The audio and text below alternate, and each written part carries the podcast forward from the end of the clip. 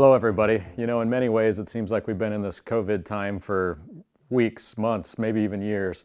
But yet, here we are, all of a sudden, it's the end of April. Uh, in some ways, time is still going fast, and, and you know, flowers are in bloom, bloom trees are in bloom, and, and it's beautiful days out there. So we got to remember there's still a normal life going on out there, and, and the world goes on.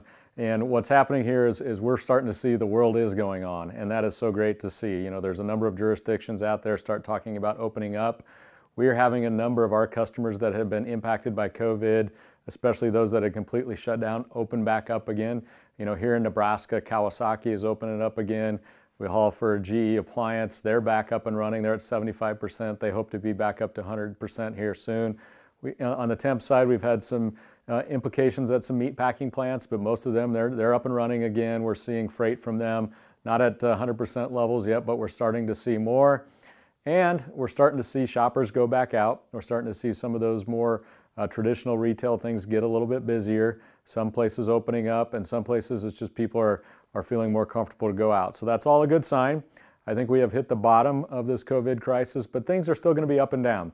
You know, just today we had a few loads cancel again that we were expecting in one area, and then we got a bunch of extra loads in another area. Things aren't really normal out there yet, but we do see day-to-day -day improvement. For example, this weekend, we have 150 more loads for this weekend than we had last weekend at this time. Yesterday, we had 50 more loads than the same day last week. We continue to see our load count go up, and relatively speaking, we are still doing really well. March was such a high. We had some of our best weeks ever for your miles per day, miles per week for you in March. You know, we had 800 loads overbooked every day and those types of things.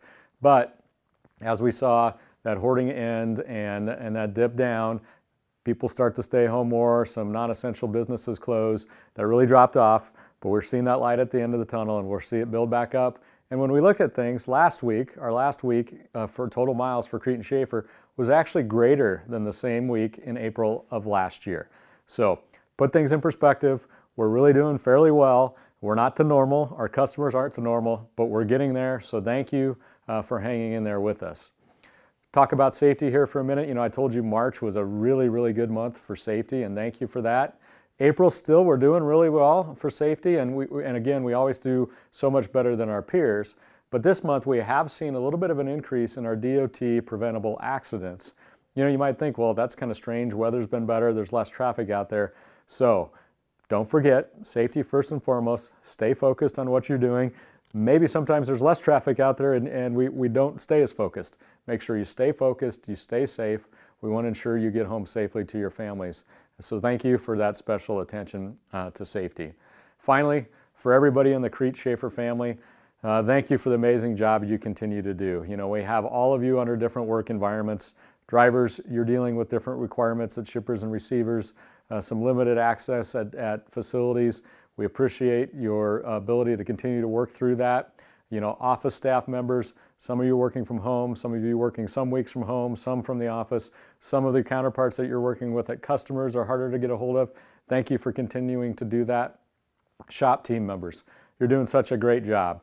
You know, we're doing that split separation to help keep you safe, doing some cleaning in between.